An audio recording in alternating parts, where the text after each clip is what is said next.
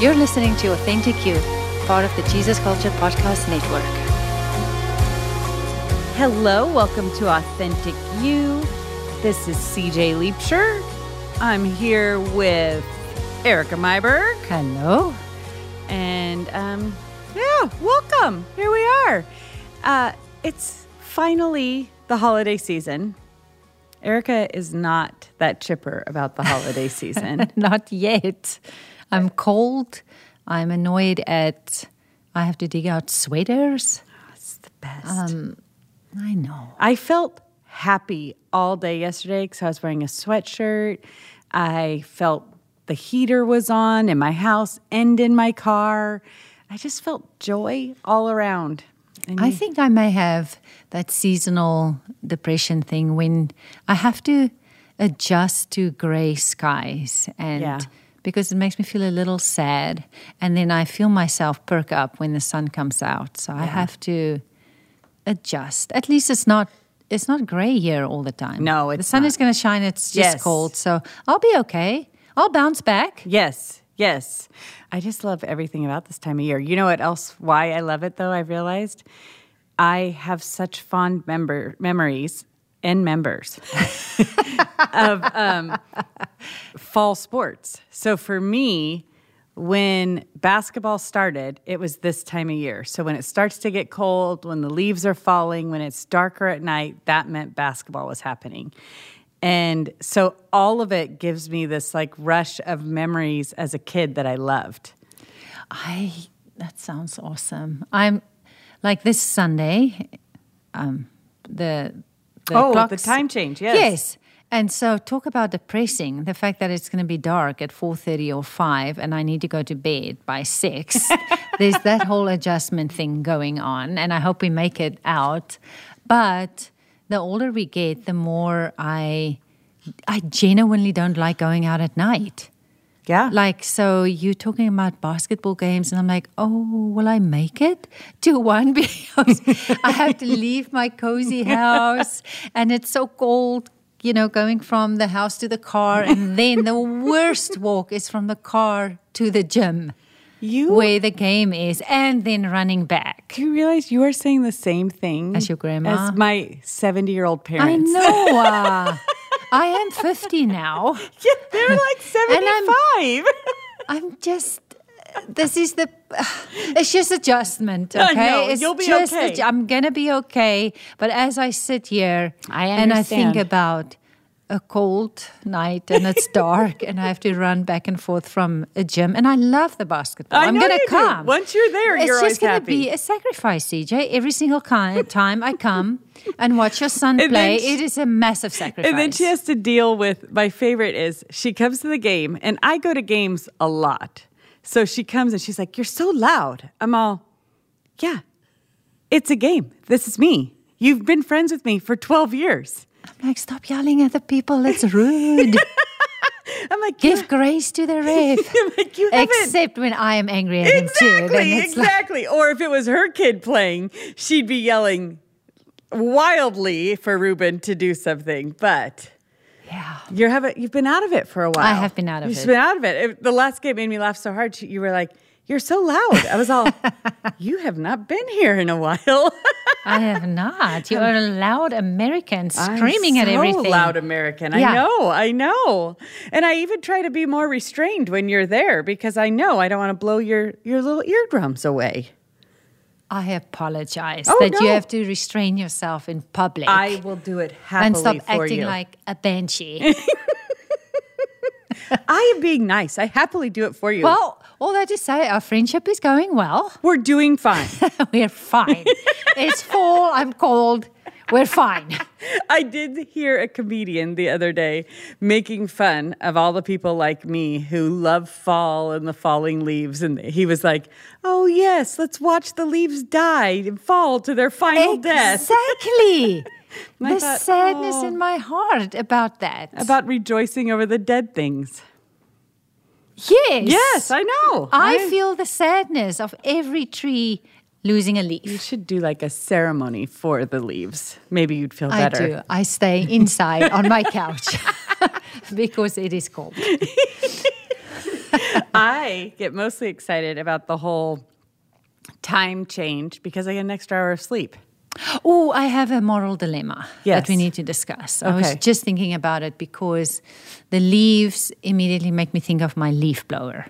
So there are two things in life that I genuinely love with all my heart, other than the normal things. Yes. My husband, the Lord, people, kids, all the things. The normal things. Yes. Okay. Rainier gave me, a couple years ago, you know this, he gave me a barbell. He bought me a barbell that I do weights with. I love my barbell. Like, I'm emotional about my barbell. I know. I've had way weird thoughts about, maybe I should move my barbell on my bed. Except, like in the beginning, when I got the barbell, I was so happy about it. I thought about, I should sleep with it. Oh. One night, put it on my bed. Okay, so that passed, and I got my brains back. Yeah. Counseling. The other thing that I love is my leaf blower. Yes. Like, and Rainier bought me one with batteries, so there's no wires, because a wire can make you lose your salvation. Yes, absolutely. That is, you know. Mm-hmm. So, and I know, I think we've talked about it, that I think all our neighbors are secretly mad at Rainier for buying me the leaf blower because she doesn't know how to use it properly. I don't know how to use it, but I use it with gusto, and I can use it in the dark. I blow leaves in the dark. Yes. The only time when I restrain myself a little bit is like kind of like a Sunday around about lunchtime, because in my head, people still nap over that time. So I'm kind of kind. Well, but you've got older people in your neighborhood too. If somebody else in the neighborhood, if I hear it, I perk up and I'm like, oh, they're blowing, I can blow. So the moral dilemma is that we're not the people who pick up every leaf we blow. Yes. And I've got this big fir tree like on the corner of my property, so it just dumps these needles, and we have rocks. We don't have a lawn or anything, so it drops on the pebbles, and I can blow it, but I just blow it into the middle of the street. And I feel the same way about it, like when you put a shopping cart away at the wrong spot on the parking lot, or I take something from a shelf in the store and I put it back in the wrong spot, and I mumble loudly, "I'm sorry, Lord," and then I walk away. Oh, I'm sorry. So I have this same thing inside of me, like, is this wrong? Should we be those people?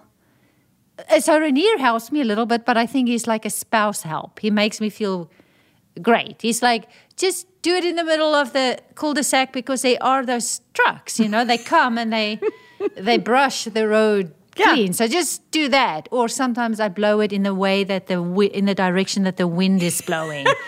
So it can blow. Anyway, this is my life, guys. I think about these things. So I happily blow. This is why she doesn't have time to go out at night, because you got to think about these things. I do. Yes. So I'm happily blowing, but just know that it costs me mentally, emotionally, because I feel guilty for kind of blowing it in the street. So what I've started doing is I blow it down the street and on the side of our fence, which is a side that only the people there's two houses behind us, only those people go down there, and we never go to our side fence. And I have scooped those leaves before you there, so one day we will scoop them. One day. So in the meantime, I have figured out how to blow it into a little heap on the side fence. Well, I will. And the front of the house looks all like. Yeah. Oh. In your defense, you know, my husband Banning is also a fellow leaf blower addict. It's like it's a thing. Like, it's not an addict. If there was a group for that's the wrong word to use. Addiction Anonymous of leaf blowing, you and Banning would both be in it. But since there's not, you guys could just happily blow leaves.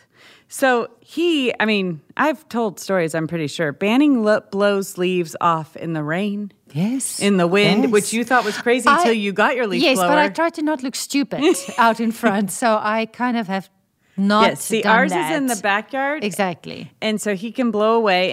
And now I do see a little bit more of his reasoning, because if he does keep the leaves away, less come in the house with our dogs.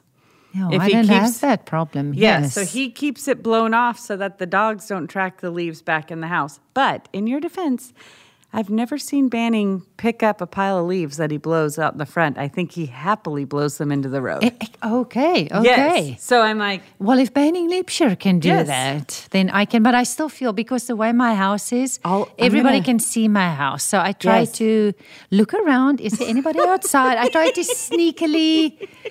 blow it in the house, and then I sometimes also mumble out loud, like, "Oh, yeah, pick this up," and then I go inside. Because so many people spend time watching you and keeping track of, like, "Oh, she mumbled, she's going to pick it up later." She dirties our street with leaves and needles. I'm going to pay attention where Banning blows the leaves next time, because I usually try to avoid watching at all costs, because the other problem, I think, I'm concerned is just about it. The sound, because mine is like, we have the same one.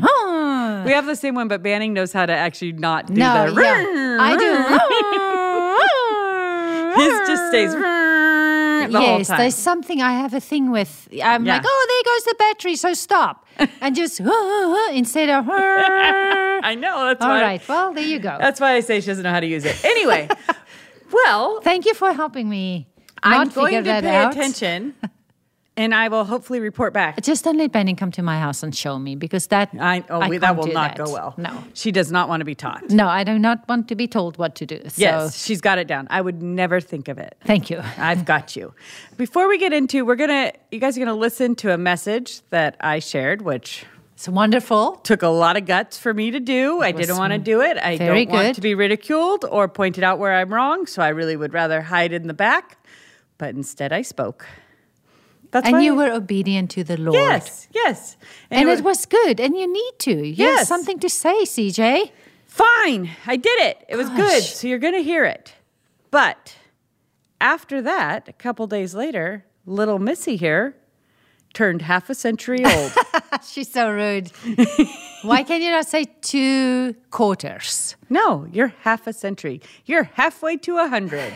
That's amazing. 100. And this is what I live with. She has to. I am 4 years younger than her, so I just like to make sure everybody knows that at all times. Except for if you saw her, you would not know she's 50. And she can outrun us all, which is very angering. But I still think I could punch her harder than she can punch me. So that's the one thing I have. And that is why you will never catch me. That's true. I will give you a kick and I will run and you won't catch me. We have decided that if anybody's ever coming after us, I will just turn and try to ward them off with punches. I don't think it'll last long, but she just needs to run. Yes, I will go for help. Yes. I won't be able to run away. If there's a wall, I'll be able to climb over it. If it's a rope, I can climb up. Yes. There are many things I can do. If you go on your all fours, I will climb on your back and jump over. Thank you. Thank you. No, I will go down, you stand on my back, get over, and then I'll jump over. I don't think I can do it. You can. My arms and neck, my broken neck won't let me get over anything. Well, yes. And then you're dead on the other side of the fence, and I'm gone.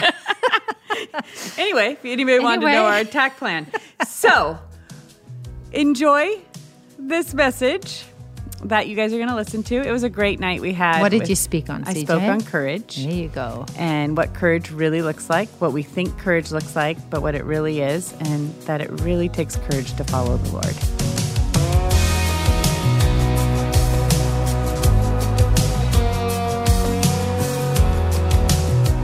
I want to talk to you guys about what courage looks like. And first, I want to say what you all guys did stepping forward. That's courage to me. That's beautiful courage. For me, I grew up with a picture of courage being who was the loudest. Braveheart was the epitome of courage for me and what I always thought I would be. The person on the horse leading everyone to victory. But in reality, I'm way too scared to do any of that. I also thought I would be one of those, like, if you ever come to attack my kids, I will kill you. And then one day, me and Ellie went to the bathroom at a public restroom, and like at a rest stop, and she was probably 13, and we were discussing how I guess there was like men that were hiding in the back stall of women's restrooms at rest stops and blah, blah, blah. So me and Ellie go to the bathroom, and if you know Ellie, she loves to make me scared or react. So we go in, and she goes in first, and she's like, comes out, and she's like kind of whispering. She's like, Mom, there's a guy in there. And I'm like, Ellie, come on, we have to pee. Let's just do this. And I storm back there, and literally there's a man in the back stall. And we're like, ah, like screaming. And then we both run to the door, and we both get our shoulders stuck in the doorway. So we're kind of like bouncing off each other, and it's like, ah, and it's all mass chaos. And then she's 13, so she's faster than me. And we start to round the corner, and just instinct, I literally reached up and yanked her behind me and then ran on ahead. I lost my shoes, threw my child to the man, and went running. But I thought, I got to the car and I was feeling good. Like, I've done it. I just like saved my child. Like, we get in the car and actually some of Erica's kids were with me, and they were sitting in the car. They just watched Ellie come screaming out of the bathroom, and they're just looking at us like, you idiots. And we get in the car and we're like, there's a man. And then there's a group of men sitting in a minivan, and they're watching us, and then out comes their friend from the girls' bathroom. You just didn't know. They went into the girls' bathroom. But we ran from that rapist. And then, but I'm like feeling still confident. Like, I saved my kid. I don't know how, but I saved my kid. And we're driving, and we're like 10 minutes down the road, and Ellie goes, Mom, I think you pushed me backwards. Like, I think you pushed me behind you. I was like, no. I wouldn't have done that. No, I did.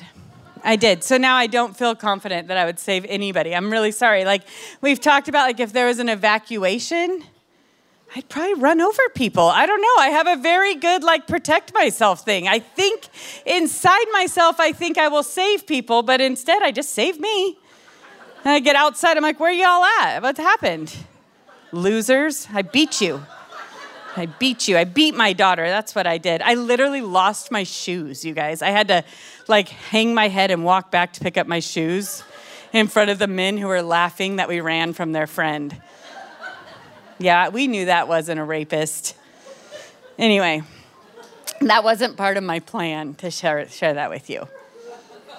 Just sharing you, I've got courage. I had two grandmothers that I was raised by, like amazing, amazing women who, to me, exemplified courage. My one grandma's still alive. She's 83. She's 83, which is pretty impressive, guys. My daughter is 23. So she became a grandma at 38. She was a teenage mom, and I'm pretty sure she would not advocate for that for everyone else now. But it's pretty cool to be a grandma at 38. But she was raised in such a rough home that when she was 15 and met a man that was 10 years older than her that was willing to take her out of there, she took it.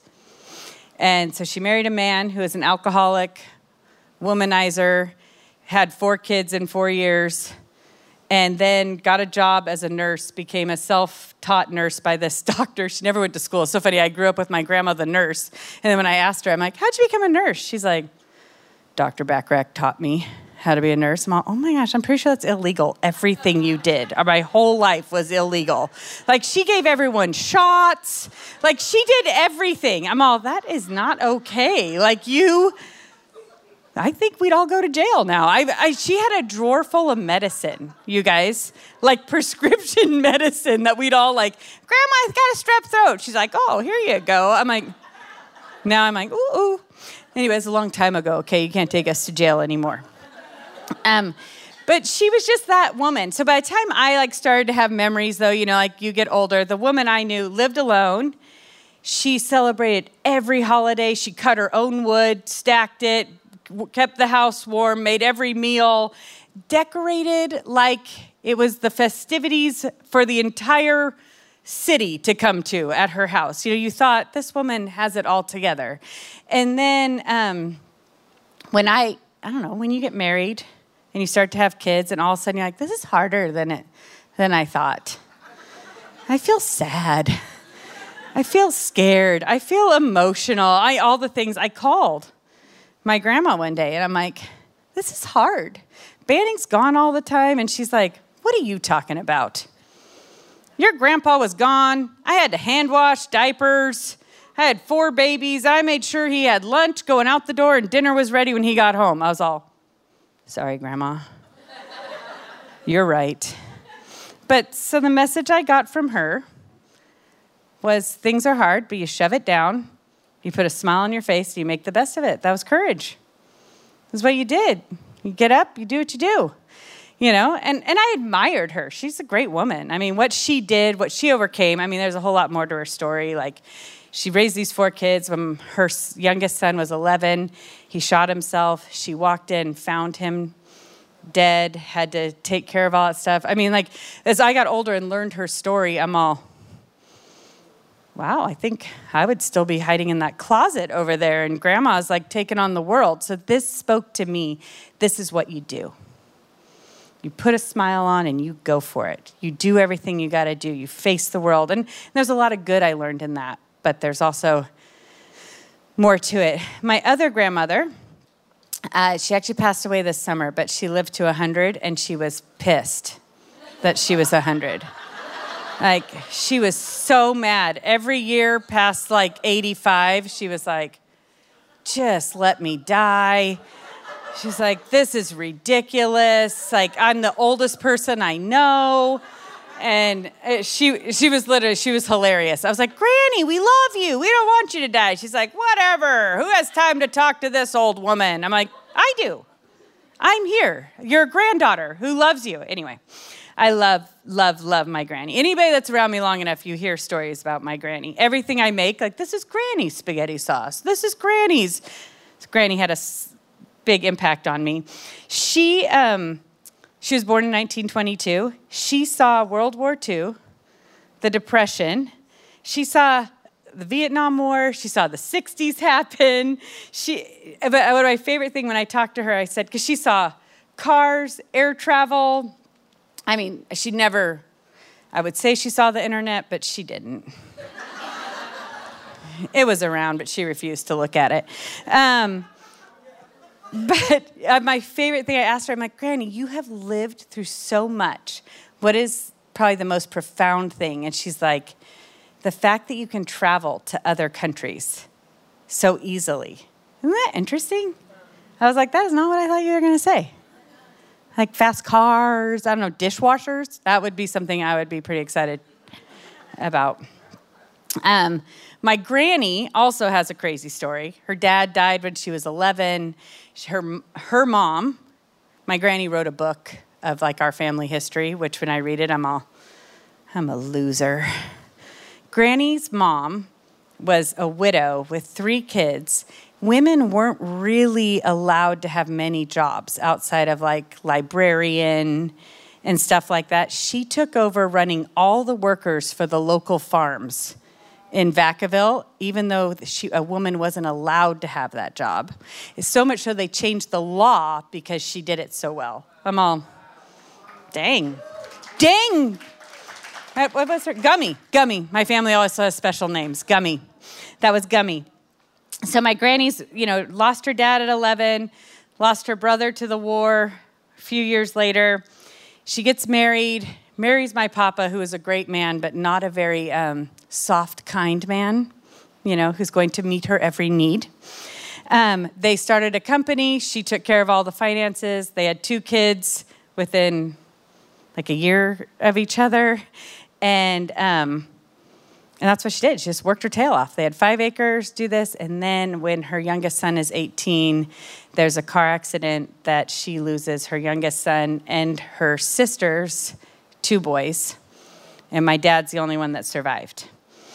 And so by the time I'm old enough to pay attention to my granny, though, all I see is this woman who carries herself with joy. She takes care of the house, has a smile on her face. We did not celebrate holidays at that house. She did refuse to do holidays after all the death. But besides that, she put a smile on her face. So what I learned from that granny is you're okay and you don't talk bad. You don't talk about stuff. So if you've had a lot of bad stuff happen, you just don't talk about it, and then it makes it okay. But to me, she was so strong. She was so strong. So that was a picture of courage for me. But then I've now had to walk through my own journey and figure out what my courage looked like. And my courage, and man, I tried, because those were my two biggest role models. And to me, they did life so well, but every which way I went, I couldn't match up to their courage. I couldn't do it. Like, I could not. I would picture my grandma washing those dirty diapers by hand and making my grandfather lunch and dinner, and I was like, I can't do it. I'm not okay. I'm not okay, and I can't summon up the strength to be okay, the courage to face each day, just because I didn't have it in me the way they did. So I had a moment that courage changed my life, and it did not look anything like my granny or my grandma.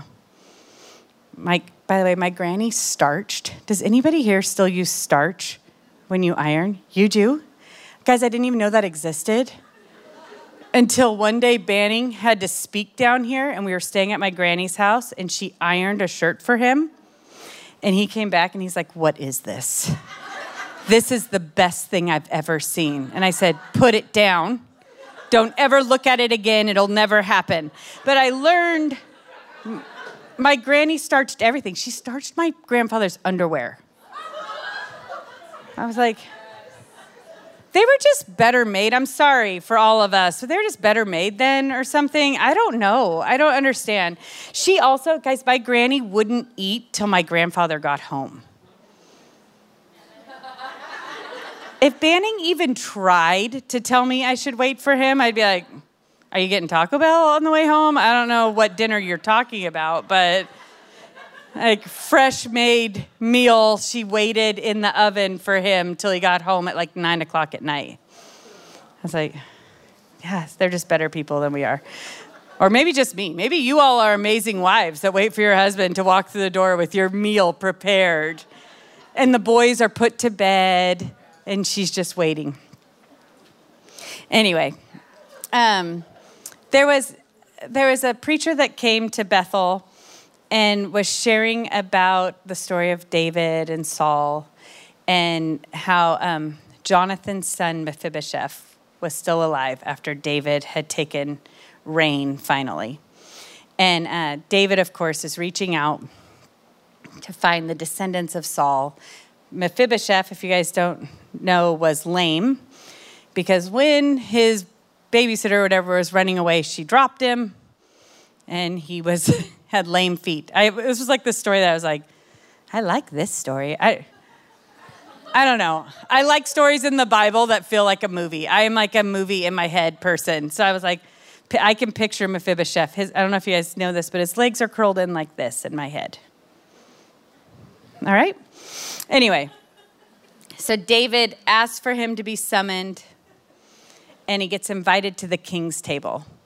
You're not allowed to be at the king's table if you're disabled.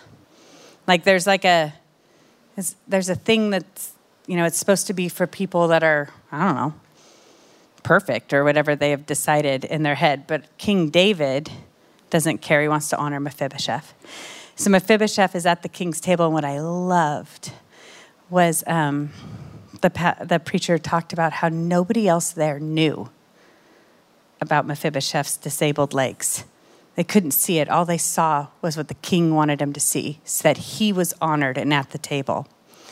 And it was like this super moving story. And I was like, wow. And people were like weeping all around me. And I was like, that's so good for you. I'm so glad God's healing that in you.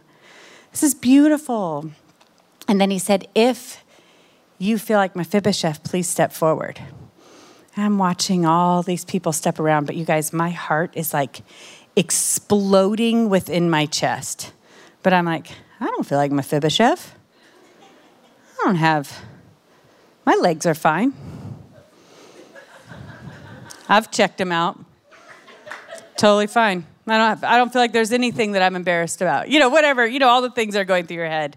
The Holy Spirit's clearly knocking, and I'm like, I'm sweating. I don't know, that's weird. Are you hot?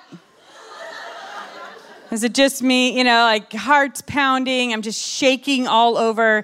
And I like to give myself credit that I had courage in this moment. But really, I think the Holy Spirit pushed me from behind. Because next thing I knew, I stepped forward and I was just in the very back of this massive crowd that had gone forward. And it was like I stepped into a veil of his presence. I don't know how to describe it, but it was just a veil. And what the Lord started to do in that moment was like the deepest healing that he began, like this deep wail started from like my gut. But what it did for me was as I look back now, I'm like, that moment right there was probably my biggest step of courage I've ever had. It wasn't facing the scariest thing I've done. It wasn't leading. It wasn't standing up in front of people. It wasn't being the loudest voice. It wasn't trying something new. It was following in obedience to what the Lord was leading me and then choosing to trust him with where he was taking me. Because you guys, as I was crying, everything was going through my head. Why am I crying? What am I crying about, Lord? Is it this? I'm crying because my brother died. That's why I'm crying. Literally, you guys, I'm not exaggerating. This is what's going through my head. Like, I'm sad because my brother died. I'll cry about that now. It's like, no, I mean, it was just this deep wail. And it was just the start of this journey of me and the Lord. But every step of it is a choice to be brave enough to go where he's taking you. Where does he want to take you tonight? What does he have for you? What journey does he have in front of you? But the biggest thing is the courage. I feel like the Lord is saying to our women right now is, do you have the courage to follow me? Do you have the courage to trust me enough to maybe go to the painful places you've avoided? Do you have the courage to go after that healing that you know is there for you? Because I will say there is healing and hope on the other side of stepping out in this courage. There is, I remember I was crying so loud. I look back now and I'm like, oh, the Lord, I've said it before. He doesn't mind embarrassing me. I don't think he'll embarrass all of you. For me, he doesn't mind. Because I was like, just let me cry quietly to myself. And why can't I be a pretty crier? Like those people just like drop tears. My face is like, and then the tears drop. But the journey he takes you on is worth it. Who I am today started back on that day when I chose to step out and trust him with where he was taking me. And I honestly didn't know it. You guys, it was 6 months. Every time I got in the presence of the Lord, I would cry like that. And it was this journey that I had young kids that would ask me, why do you cry like that? It's like, I have no idea, but I knew he was doing something in me. And I feel like tonight there's an invitation for you guys to go there, to go where he is inviting you to go. And I feel like our women, you guys, we have a chance to lead the way. We are a church full of powerful women. But listen, we can't lead the way if we're not willing to be tender and walk with him. Like you can't really lead the way if you aren't truly listening and following where he's leading you. We can be great leaders and be dynamic people, but if we're not tender to what he has going on in our life, we're going to miss it. We're going to miss what he's taking us.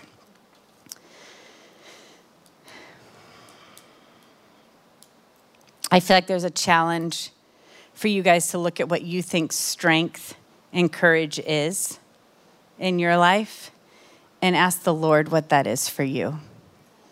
Like I think sometimes we think we've got it all together because, you know, we're like my grandma. My house looks great. I love everybody. I hold down a good job. I take care of all my chores. Is that what the Lord's asking you to do? Are you just doing what is in front of you because you think that's what you're supposed to do? And I just want to, the only reason why I'm saying this, guys, is not because that's bad, but because the Lord has more for you. It's not, I mean, those are all great things. My grandma is a great woman doing all that. Her accomplishments are amazing, but there's more. Like, I know the Lord wanted to meet her in her pain. The Lord wanted to heal her loss instead of her just push through it and be strong. He wanted to meet her and hold her and let her know there is more. She never, that's not something either one of my grandmothers ever have known, is that the Lord has more for them. There is joy beyond the mourning. You know, there is more. So tonight I want to invite you guys to have the courage to go after with what the Lord has for you. Whether that is going after maybe the painful things that you don't want to look at. I feel like there are some dreams in your hearts tonight that you feel like there is no way I myself can get there. There is no way I can make it happen. So you have just set it down. You don't want to tell anybody about it. You guys, to be honest, I felt like the Lord told me in August I was supposed to speak, and I wouldn't tell anybody till 3 weeks ago. I was like, I'm going to wait, and we're going to gather as a team, and I'm going to see their ideas. And if they have better ideas, we'll go with that. And the Lord, I mean, so this whole thing has just been this journey of choosing to trust him. Do we have it? Do we have enough to do what we're called to do, what he's asking us to do? Is it going to be perfect? No. Are we okay if we fail in front of people? Do we trust him enough to step out? Or do we trust him enough right now in this pretty painful environment to let ourselves be vulnerable? I think right now the Lord's inviting you to step out.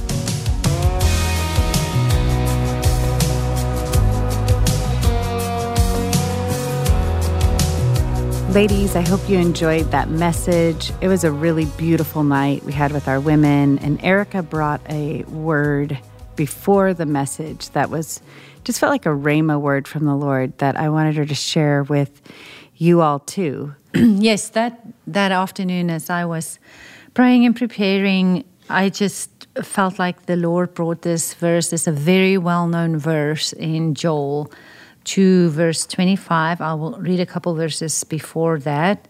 I'll start at verse 23, Joel 2. It says, "Be glad, O people of Zion, rejoice in the Lord your God, for he has given you the autumn rains in righteousness. He sends you abundant showers, both autumn and spring rains as before. The threshing floors will be filled with grain, the vats will overflow with new wine and oil."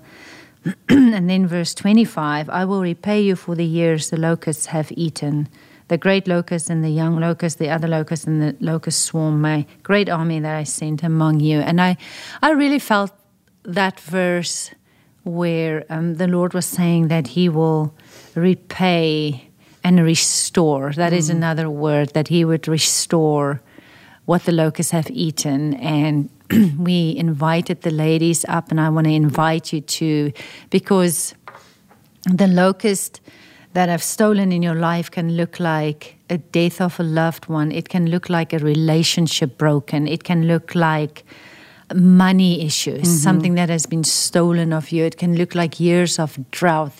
We all in our lives have something that we can point to that has been stolen from us, that we knew that is not God's intent for us. It's not his will for us. And the Lord was talking to us about he is committing and saying, I want to, and I will restore that to you. So I want you to just bring your heart, listen to the Holy Spirit, bring that thing, the relationship, the money, the issue, the losing somebody, losing something. Bring that to the Lord right now and let the Holy Spirit minister to you. And let him in, because this is the word over you. And this is the season for restoration and repaying of what was lost. And I have a verse that I want to pray this over you. And that night I was thinking about it and didn't do it, but it was in my head the whole time. In Jeremiah 17, to me, I have this picture of here is a land that has been eaten bare by the locusts. And here is a picture of the restoration and the repaying. Yes. And this is how it will look like in your situation, in your life, in your future. So here is what it will look like. And it is Jeremiah 17, verse, let's take it from 7. And it says, "But blessed is the man who trusts in the Lord, whose confidence is in him. He will be like a tree planted by the water that sends out its roots by the stream. It does not fear when heat comes. Its leaves are always green. It has no worries in a year of drought and never fails to bear fruit." That is what I saw and what I feel like is the, if you will, the other side of this coin. Yes. Is that is the picture of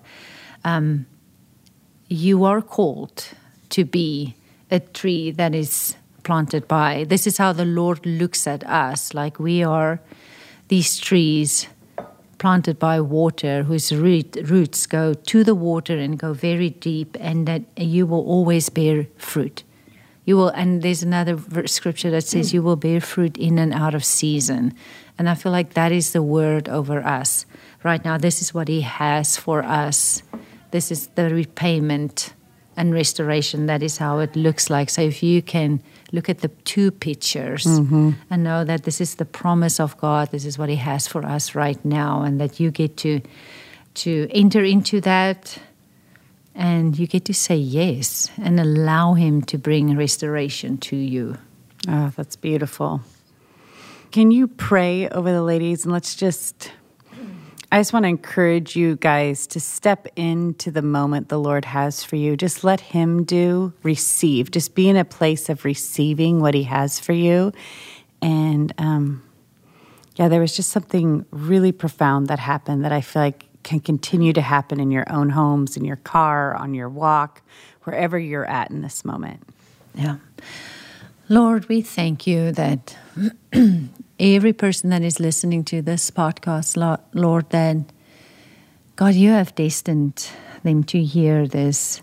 I thank you that this promise that you make in your word, that you will repay and restore what has been stolen, that what has been eaten by the locust, that it is a promise that is for each one of us, for every lady, for every listening ear here. It is a promise, and we thank you for that. I release, Lord, this promise of repayment and restoration over every lady in Jesus' name. And I thank you, God. I thank you that you have called us blessed. I thank you that each lady here, God, has an invitation, Lord, to intimacy, to restoration, to healing, Lord, to more of your presence, more of your spirit, to peace, that this is, we can know with a confidence that this is your heart towards every woman here, in Jesus' name, to restore. This is your heart towards them. And we ask, Lord, for just an acceleration of this promise in their lives right now in Jesus' name, that testimonies will come forth from this, stories of how you brought restoration. And I thank you, God, that restoration is so uniquely you, that it doesn't always look like we think it should look like, but it is just, and it is kind, and it is over and above. And we thank you for the over and above restoration in every lady's life right now in Jesus' name. Thank you, God, that they are called to be planted by the river, by the streams. Thank you, Lord, for deep, deep roots, Lord. And thank you, Lord, that they will not stop bearing fruit, no matter how hard things may be, that they will bear fruit in and out of season, in Jesus' name. Just bless every woman, Lord, with bearing fruit. Even when it comes to the years where someone is trying to have a baby, I was just thinking about this. God, we thank you for fruit. Yes, Lord. We thank you, Lord, for bearing fruit no matter what science says or statistics say. We thank you, Lord, that she will bear fruit in this lifetime, in the name of Jesus. Thank you, Father. Well, ladies, thank you for hanging out with us for a bit, and we will do another one soon, and I'm sure we will have lots of nonsense to share with you. Christmas is coming, and I always seem to be filled with extra nonsense as the holidays are near. So we'll talk to you all soon. Thanks for listening. Please subscribe to our podcast, and if you like the show, be sure to leave us a review. Connect with us on Instagram at AuthenticU.ay. We would love to hear from you.